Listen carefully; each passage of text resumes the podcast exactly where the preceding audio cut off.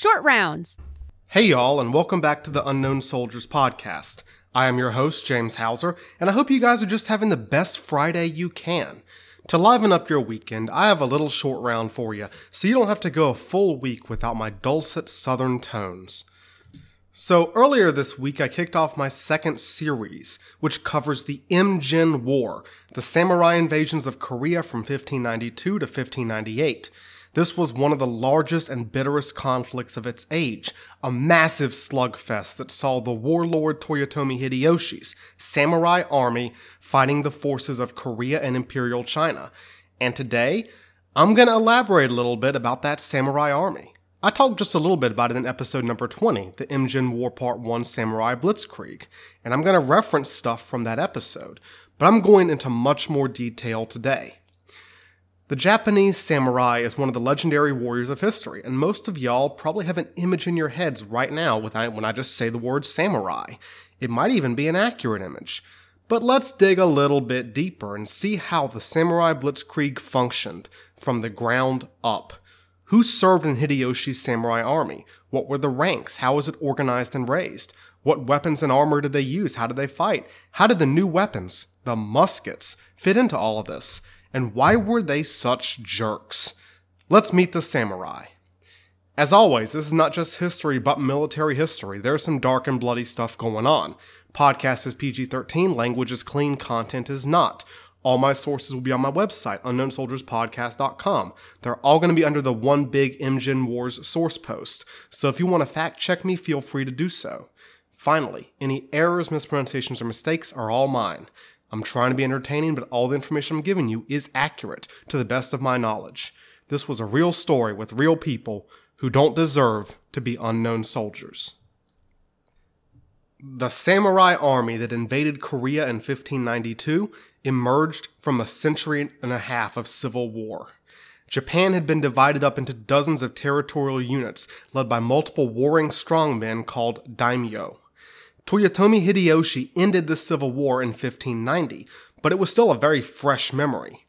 The army that invaded Korea was essentially the product of the Sengoku Jidai, the Age of War, and this was reflected in three major ways.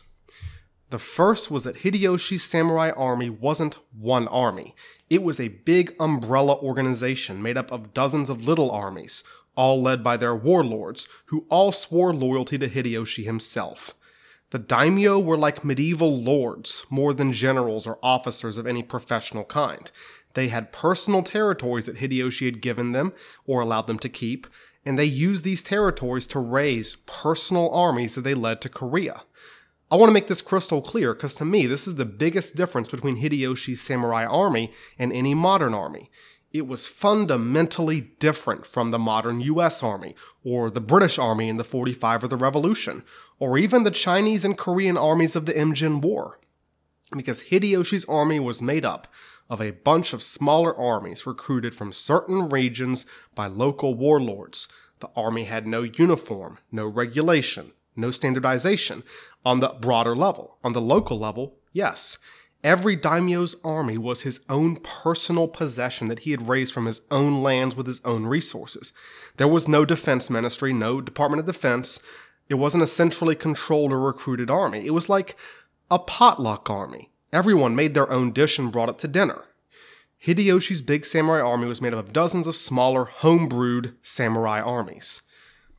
Second big thing is that I use the term samurai army loosely. While the samurai class, the warrior class, made up the army's leadership, the vast, vast majority of the fighting men were not part of this class. They were the ashigaru, the light foot, the rank and file. So when I say samurai, not every Japanese fighting man who invaded Korea was a samurai, so I'm technically wrong, but only technically, because the army was still organized and led by samurai and the samurai warrior ethos was still the core of the Japanese army. The third big thing to know is that this was an army in transition from medieval warfare to modern. This is that big crossover period between medieval and early modern warfare. I talked about it in an Unfiltered Soldiers episode back in October called From Mustangs to Muskets. So all the samurai and ashigaru are still fighting with swords and bows and spears. They're still wearing armor and helmets, but they are also using lots of guns. So the spear and the gun, the sword and the cannon exist side by side in the Imjin War. So let's look at this thing from the top down. Hideyoshi's army was organized almost like something from medieval Europe. He was the head honcho, like a king, and below him were a bunch of smaller honchos, roughly equivalent to counts or dukes. These guys were the daimyo. Every daimyo was a samurai, a member of the warrior class. Some of them had a long lineage and could trace their fam- families back centuries. The Shimazu family of Kyushu, for instance, had ruled their land since the Mongol invasions. Other daimyo were new men who had been rewarded for their faithful service to Hideyoshi. This included the two famous rivals of the Imjin War. Konishi Yukinaga came from the middle class. His family had been pharmacists. And Kato Kiyomasa had been a low ranking samurai with not a really big lineage. Hideyoshi recognized their service with promotion and landed estates, raising them to daimyo rank. But some daimyo in Hideyoshi's service were former enemies. In 1587, Hideyoshi invaded Kyushu, one of the four main Japanese islands in one of the last campaigns of the Age of War. His armies defeated the powerful Shimazu clan, and he took chunks of their lands and gave them out to his loyal followers. This is how Konishi and Kato got their new fiefs, their new estates. But Hideyoshi also allowed the Shimazu to keep some of their land as long as they submitted. So five years later, when they invaded Korea, the daimyo Shimazu Yoshihiro led 10,000 men into Korea in service to his former enemy and now overlord. And he was only one of several former enemy daimyo fighting for Hideyoshi. It would almost be heartwarming if not for all the, you know, murder. The daimyo were all extremely aggressive and ambitious commanders. I mean, they kind of had to be. The age of war had functioned on ruthless natural selection. If you were still alive in 1592, that you kind of deserved to be. Only one person in Japan could bend the daimyo to his will, and that was Hideyoshi himself. But Hideyoshi, spoiler alert, spent the whole war in Japan, so his daimyo in Korea often started arguing with each other.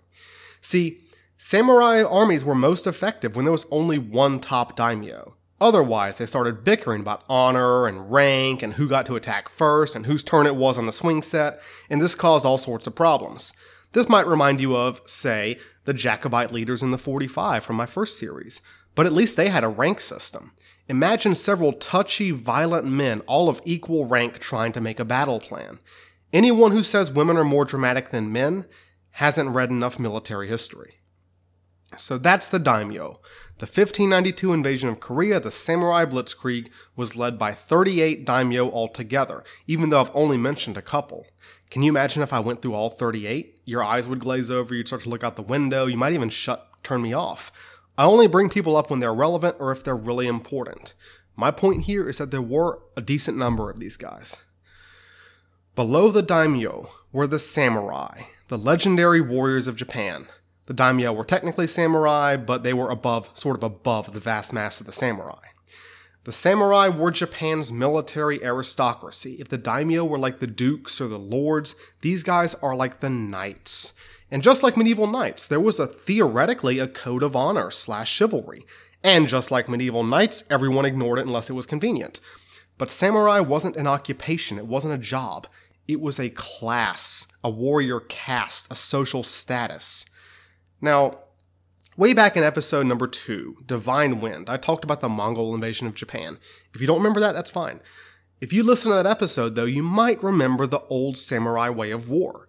The samurai of the 1200s AD was a heavily armored mounted archer, a skilled individual fighter who mostly fought each other in duels. But by the 1500s, this is no longer the case.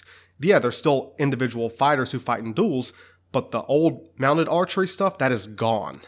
The samurai of the Imjin War, whether on horseback or on foot, was a close combat warrior. But in the Imjin War itself, very few samurai fought on horseback. The samurai of the Imjin War mainly fought on foot in melee combat.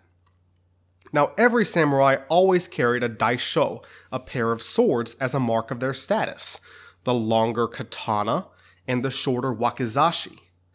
Curved Japanese swords are famous for their high quality and durability. The katana is still one of the world's most famous swords. But the samurai's primary weapon in the Age of War was not the katana. It was the long spear, the yari. The yari was a very useful weapon, handy for fighting on foot, horseback, or a castle wall. The samurai still used the katana, but it was more important as a mark of their status as a samurai than it was as a primary weapon. And this is honestly one of military history's big inconvenient facts, especially for pop culture. Swords look cooler, they're associated with high social status, but spears have always been the melee weapon of choice, from ancient times until we stopped using melee weapons altogether. In battle, the samurai wore his heavy armor. Now, there are like 20 different styles of this armor, a million different parts. I could go into it for days. It's an entire short round just describing the samurai armor. And samurai armor did look super weird. You might have seen pictures. It looks weird. But just because it looked weird didn't mean it wasn't very efficient. Samurai armor was a very practical combination of chainmail, scales, and plate, distributed all around the body to provide maximum protection and mobility. Now, the helmets were where the samurai got creative. Every daimyo had his own weird thing he liked to do with his helmet. Honda Tadakatsu wore wooden antlers. Date Masamune had a wide crescent moon that almost looked like bull horns. And Hideyoshi's helmet had a sunburst crest, reflecting his, you know, mythology about himself that he was born by a sunbeam into his mother's womb. But the Imjin War's weirdest hats belonged to Kato Kiyomasa, who was famous for the tall paper crests he and his men wore on their helmets, which is why I call him Banana Hat. But the samurai were, despite the name of this episode, not the majority of the samurai army. That would be the Ashigaru. The Ashigaru, or light foot, were the new force in samurai warfare. Most samurai armies before the 1400s had been pretty small, usually just samurai with a handful of followers. But the age of war caused a huge change in both the size and the makeup of armies. Armies got m- much bigger as warfare got more complicated. Daimyo needed more soldiers, and for this they turned to the lower classes, the non samurai, the Ashigaru. At first, the Ashigaru were next thing to useless, an unarmored, untrained, barely armed rabble that was better at looting and running away than fighting. But some daimyo realized that the Ashigaru were an untapped resource, a valuable army waiting to be created. And Hideyoshi was one of those people. He understood the value of Ashigaru because Hideyoshi had started as an Ashigaru, one of those very few people that rises from Ashigaru to samurai to warlord. So by the Imjin War, the Ashigaru were the majority of any samurai army. They were recruited from the daimyo's land, trained, fed, armed, equipped, and led into battle by the samurai warlords. They were organized into companies, platoons, and squads, led by their own junior officers and NCOs promoted from the ranks. They were no longer a peasant rabble, but they were trained professionals, disciplined and organized. They even had armor now. Most Ashigaru wore a, suit, a chest plate called the do and the conical jingasa, or war hat. The war hat almost looked like a pointed bowl, and it could be used to cook the soldier's rations, his rice, when he stopped for the night. The Ashigaru was the core of Hideyoshi's samurai army. He wasn't a samurai, but a soldier. Now, the Ashigaru usually wielded one of three weapons. They used the yari, the spear, a composite bow, or a musket. The arquebus, the musket, gave the Japanese their main tactical advantage in the Imjin War, and the men using the arquebus musket were the Ashigaru. After European visitors introduced the Japanese to the musket in 1543, the number of firearms in samurai armies rose. It rose fast. When Hideyoshi invaded Korea in 1592, probably about a third of his soldiers carried the arquebus. By the end of the Imjin War, gunners were the most important soldiers in the army, even more important than the samurai. The term arquebus is Dutch. It means hook gun. Now, handheld firearms were nothing new in Asia, but the arquebus was both lighter and more efficient than previous models. It wasn't revolutionary because no one had ever seen a gun before. People knew what a gun was, but it was a much more advanced model. Now, the arquebus was still a more primitive weapon than the flintlock musket, the one used by, for instance, soldiers in the Jacobite Wars of the American Revolution. We're still about a century away from that level of musket being adopted widespread. The arquebus was a matchlock smoothbore weapon. Smoothbore since there was no rifling whatsoever. And matchlock because they had to be fired using a lit match and Ashigaru would keep a burning match in his hands while he carried his musket. When he needed to fire, he would fit the match into a brass lock, aim his weapon, and pull the trigger.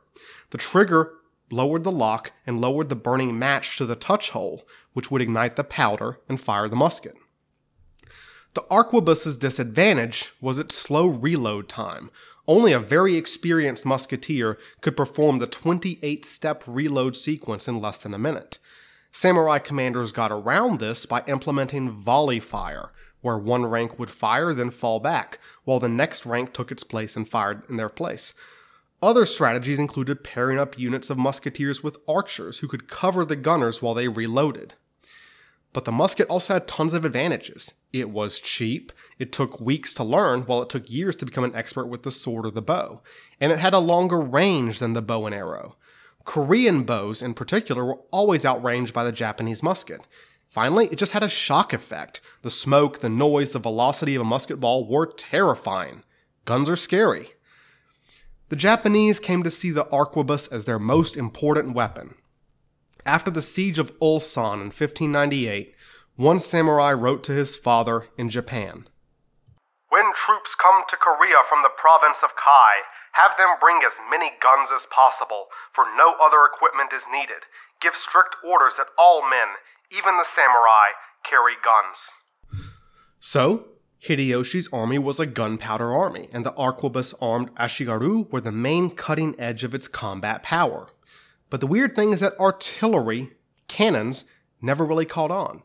And guys, I'm not entirely sure why. The Chinese and Koreans always made much better use of cannons than the Japanese did. The Japanese used cannons sometimes, especially when they captured them, but it wasn't their favorite thing. They didn't reorganize their entire army around it like they did the matchlock musket. So, unlike, say, the Ottomans, or the Chinese, or the Spanish, the Japanese only implemented part of the gunpowder revolution. Lots of muskets, not a lot of cannons. But the Koreans could tell you that the musket was bad enough on its own. The arquebus musket, the matchlock musket, not the katana, was the iconic Japanese weapon of the Imjin War. So these were the soldiers of the samurai army, how they were armed, where they came from, how they fought. So let's take a look at some numbers. We have records, extensive records for Hideyoshi's samurai army and what troops each daimyo led. The muster rolls record a total of 158,800 men who invaded Korea in 1592. Now, that is a stinking huge army for this time period. A stupid huge army. But not all those guys were combat troops. Like any army, a whole bunch of them were support. For instance, Goto Sumiharu led 705 men to Korea. He was a daimyo, very small scale daimyo. Of those 705 men, 51 were samurai. 158 were ashigaru or samurai attendants. 10 more were staff, messengers, and specters. The rest, 485 men, were support personnel. That is like 69% support. 200 sailors, 280 laborers, and 5 priests and doctors. So only about a third of the samurai army were actual combat arms. But I'm pretty sure that, like in any army, all those guys would be willing to fight when necessary, and they did. A supply clerk in the modern US Army isn't expected to be infantry, but that doesn't mean she can't fight if she needs to. Different daimyo brought different numbers of men based on an assessment of their province's wealth and population. Hideyoshi sent out orders that basically said, You have X amount of territory, so I expect you to provide X many soldiers. This could vary dramatically. As we saw, as we just saw, Goto Sumiharu had a very small territory, so he only brought 700 men. Konishi Yukinaga, the commander of the 1st Division, a church boy, brought 7,000 from his territory. And his subordinate daimyos, the other daimyos who sent troops to the 1st Division brought 11,000 more. Shimazu Yoshihiro brought 10,000 men to form his 4th Division, of whom 600 were samurai, 3,600 ashigaru, and the rest were support, 58%. So, that 158,800 man army wasn't all combat troops, but no army in history has ever been 100% combat troops. This isn't really that unusual. You need a lot of support, especially the bigger your army gets. A samurai army in battle was much different than a European army of the same period. The Europeans fought in rigid lines, but a Japanese force was much more loose, almost flowing. There were multiple prescribed battle formations. The kakuyoku, or crane wing, was for surrounding an enemy, pinning them down with musketeers and archers, while the samurai flanked them from either side. The hoshi, or arrowhead, had the musketeers soften the enemy up, then the samurai charged through the gaps made by the musketeers. The daimyo knew these formations by heart, and they used them almost like a football coach's playbook. All these formations went back for centuries, but they had been modified to account for the musket, the new spearhead of any attack. The daimyo would observe the battle from a vantage point surrounded by movable screens that formed a temporary headquarters. He would give orders from his camp stool, waving his baton or his battle fan, and messengers would gallop off on horseback to relay the commands. Orders were often carried by drumbeat, trumpets, and the banging of gongs and cymbals. At the end of the battle, the triumphant daimyo would have the enemy's severed heads brought before him. Throughout East Asia, since ancient times, the taking of enemy heads had been the proof of success in combat. Whichever samurai brought his master the most heads, or the best heads, would receive the most honor, and the head of a famous samurai or even an enemy daimyo was the best trophy of all. These heads would be cleaned, labeled, and mounted on a board for inspection. It was like getting a flight of exotic beers at a fancy bar, except that it probably smelled better if we're being honest. Now, the Imjin War itself saw very few open field battles, especially compared to the Age of War in Japan.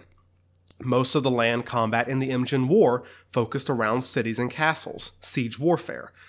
The first stage of the war revolved around the high walled Korean cities like Busan. But later on, the Japanese would build powerful castles in Korea called the Wajo fortresses. Japanese fortresses were basically carved out of the earth, taking on a distinctive curved shape made of stone and wood. There were multiple levels to each fortress, making them look kind of like a wedding cake, and that made them easily defensible by musket wielding infantry. The Japanese were always extremely difficult to defeat inside their fortresses. They made these things to last. Some of them still do last. There are still Wajo fortresses that are de- in decent shape scattered across southeastern Korea today. Attacking fortresses was a different problem. Most other armies by this time had developed artillery to knock down walls the Europeans, the Ottomans, the Chinese, but the Japanese, as we've seen, had very little artillery. They had to take cities by sheer weight of numbers alone, thousands of infantry swarming the walls. Sometimes this was enough, especially in the early stages of the Imjin War, when the Koreans were still panicking and when panic was spreading. Uh, Japanese attacked a city with infantry, that was usually enough. But against a determined, skillful Korean defense, even numbers could not guarantee victory. Finally, there was the big Japanese weak point throughout the Imjin War the Navy. Hideyoshi's samurai navy was raised the same way as the samurai army. He would tell a daimyo, hey, you have a coastal province, you have X amount of people in your province, you will provide me with X amount of ships.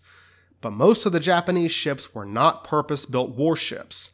They were cargo vessels, seagoing trading vessels, or pirate ships. The navy that invaded Korea in 1592 was built for transport, not for combat and Hideyoshi was fully aware of this problem. He had tried to contract with the Portuguese to get some Portuguese fighting ships, like some caravels or some galleons, but they said no. So most of the Japanese ships in the Imjin War that weren't built for war had one very simple tactic. They would stand on the deck, fire muskets and bows to the enemy ship, then get close enough to board them and attack them hand to hand. The Japanese are like, we're good at fighting hand to hand. Let's just try to do that on the water. That had been all they needed to do really in the Age of War, and what was good enough for an enemy daimyo seemed to be good enough for Korea. The Age of War just hadn't seen a lot of naval combat. But that assumption would, of course, prove to be misleading. The Koreans were leagues ahead of the Japanese in naval warfare, and they were led by one of history's greatest admirals, Yi Sun Shin. The most famous ship in the samurai navy was the Nihon Maru, Hideyoshi's flagship, which was almost like a floating three story castle. This massive ship was crippled by one of Yi Sun Shin's turtle ships at the Battle of Angol Po. But it was recovered, it survived that battle, and continued to serve throughout the Imjin War. Later on, the ship was retired, and it was actually kept in service until the 1800s. The Nihon Maru's dragon figurehead served as a museum piece until it was lost in a US bombing raid during World War II. What fighting ships the Japanese did have came in a few types the Atakebune, the Sekibune, and the Kobaya, basically large, medium, and small. The Atakebune was the main Japanese battleship, a big, boxy looking vessel with small firing slots for gunners and archers. It was big, slow, and dumb, more of a floating bunker than a warship. The Bune had a mast, but its main propulsion was a set of oars. Its crew consisted of 80 rowers and 60 fighting troops with 30 muskets, and if they were lucky, maybe a couple of cannon, but probably not at least early on. So the Japanese ships, much like the Japanese army, were heavy on small arms and weak on artillery. It was a major weakness they would come to seriously regret. But all in all, Hideyoshi's samurai army is one of the most dangerous, most skilled fighting forces in the world in 1592. The other armies of the era, the Spanish, the Ottomans, the Ming Chinese, were different. Uh, Hideyoshi's army was big and lethal, but probably not as well organized as any of those other armies. Hideyoshi's medieval system of organization would be a major problem in both command and logistics throughout the Imjin War. But the Japanese were unusual, even in their period, for the sheer level of brutality they inflicted on the people of Korea. What's weird is they, they didn't behave this way in Japan. The age of war in Japan itself saw almost nothing like the wholesale slaughters of Busan or Dongnae, or the capture and selling of slaves, or the sheer amount of murder and rape that the Japanese committed in Korea. And there are a few reasons for this. First, the daimyo were trying to conquer Japanese territories intact. Slaughtering people would be counterproductive. Second, the samurai were going out of their way to shock the Korean population into submission. It was their mission to shock them as fast as they could because they needed to get through Korea fast. It didn't work. In fact, it backfired, as we will see next week. Also, the Japanese were trying to make a profit from Korea. Daimyo, samurai, and ashigaru plundered, looted, took captives, and sold slaves to get rich and bring booty home for the wife and kids. But finally, there was sheer racism. The Koreans were a different people, other people. The normal rules didn't apply to those people. There's a very strong argument that the Japanese in the Imjin War saw Koreans as less than human, or at least as a lesser class of human. Japanese behavior in Korea would easily match some of the worst acts of the Second World War. After all, people went hard in the 16th century. But Hideyoshi's samurai army was going to find out that other people could go hard too. And next week, we will see Koreans and Chinese begin to fight back. It might have been a powerful force, a crazy murder mill of samurai and spears, ashigaru and muskets, battleships and armor. But the samurai blitzkrieg was only the beginning of the long, bitter Imjin War. Thanks a bunch for listening today. Of course, if you like what you hear, please tell your friends about it. If you don't, tell your enemies. Check my website at unknownsoldierspodcast.com for all my sources and lots of images of the Samurai Army that I will post for you guys. You can always reach me on Facebook or on Twitter at UNK Soldiers Pod or email me at unknownsoldierspodcast at gmail.com. I always appreciate feedback and commentary, even if it's just kind words. I'm not perfect. If you got advice, I'd love to hear it.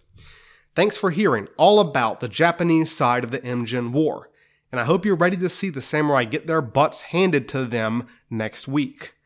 Check back on Monday, same time, same place, for the Imjin War Part 2 Enter the Dragon. See you then on Unknown Soldiers.